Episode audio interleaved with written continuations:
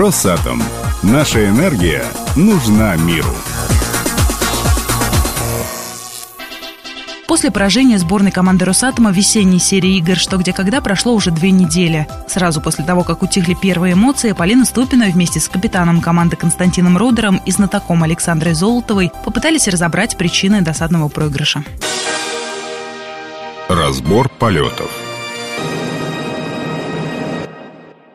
У вас шуточки уже, да? По поводу Гагарина и Лимона, я так понимаю? И Мазурки. И Мазурки? И Мазурки, и Лимона, и Гагарина, и Крамского. У меня на заставке Крамской, на звонке Мазурка. Пьем мы исключительно чай по-гагарински. Да. Я на самом деле очень расстроена результатами игры. Я очень переживаю. Я меньше себя виню, чем за финал. За финал я винила себя очень сильно, потому что мне казалось, что я могу сыграть лучше. Но здесь, мне кажется, я сыграла на тот максимум, который могла. Приходится себе признавать, что не все в наших руках. Не все зависит от нас. Все равно есть воля случая, давление или недавление клуба. На самом деле это признать довольно трудно, но приходится. Саш, я смотрю, ты говоришь, у тебя настолько говорящие все твои позы тела, закатывание глаз и так далее. А тебе не кажется, что ну никакая игра не стоит таких твоих серьезных... Я пытаюсь, и мне все говорят, что это не стоит, что это игра, что посмотрите, сколько раз проигрывал Александр Друсь. Редактор программы после игры подошла ко мне и сказала, что Саша, ты только не грызи себя, я знаю, ты сгрызешь себя полностью. Но, не знаю, я всегда пытаюсь как-то разобраться, что я не доделала. Побежала книжку, схватила про тот чудесный рассказ с Гагарином. Дело в том, что что я прекрасно знала, что он съел лимон. Вот просто в голове строчка «Гагарин съел лимон». Как мы уже потом узнали, что вопросы с заданием показать самые сложные, потому что в них действительно придираются к мелочам. Если вы помните, у нас уже был такой вопрос про кружку, когда мы вообще ответили правильно, но там было одно лишнее слово, и нам его не засчитали. Кость, смотри, к тебе, понятно, много претензий, в том числе потому, что ты, по мнению очень многих телезрителей, был зациклен на Никите Барину,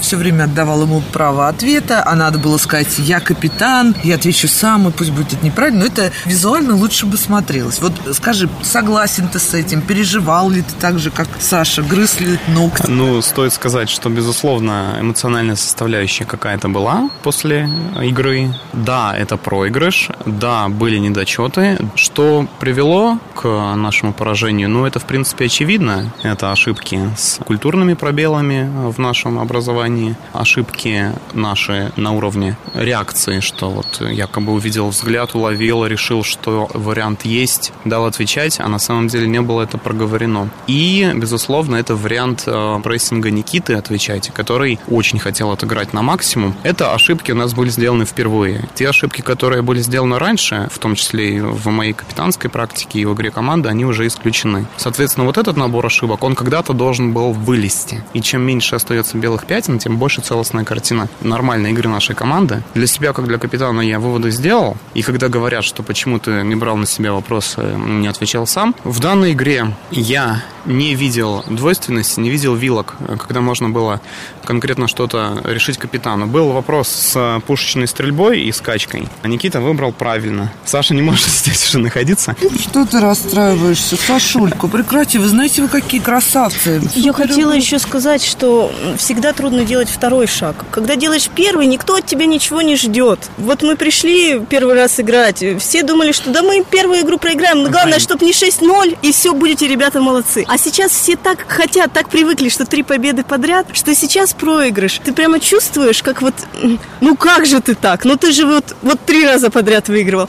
А то, что это даже статистически маловероятно, это люди уже забывают. Ну, я чувствую свою ответственность но ну, ты чувствуешь, что вас больше в отрасли ругают или поддерживают? Меня поддерживают. Всех поддерживают. Я Нет. хочу сказать, даже читая какие-то тематические форумы, даже страницу Росатома на Фейсбуке, ВКонтакте, 80% это, безусловно, слова поддержки. Да, я понимаю, это не объективно, но, опять же, с учетом того, что были показаны наши слабые стороны, над которыми можно работать, это не критично, это все латается, чинится. И я думаю, если не убиваться, не есть себя, не расстраивать, расстраиваться, то Саша сейчас все это переживет, и я думаю, к нашим будущим играм мы будем готовы на хорошем уровне и с точки зрения знаний, и с точки зрения какой-то эмоциональной сплоченности нашей команды. Ну а что сложнее пережить? То, что теперь э, картина незнакомка навсегда с вами ассоциируется? Да на самом-то деле нет, потому что и у знатоков были ответы куда фатальнее, когда они не могли вспомнить из Евгения Онегина. Из Анны Каренина. Э, из Каренина не могли вспомнить, как кого зовут. Да, нас утешала команда Балаша Касумова, которая говорила о том, что да, да вы что, ребята, мы тут всей командой не могли Анну Каренину вспомнить. Да. Но бывает такое, в минуту обсуждения вылетает из головы все. У меня было, когда после аварии я забыл номер машины и фамилию. А Вот Это тут схожая- примерно схожая ситуация, когда ощущение. действительно культурный багаж есть, но мы не думали, что он должен вскрыться вот прямо сейчас. И какие-то легкие, допустим, элементы, да, просто ступор находит. Это чисто человеческий фактор. В голове остается только тикающая минута, и все. И перекати поле катается, и ты уже не вспоминаешь ничего, на самом деле. Ну, с этим можно справиться, я думаю.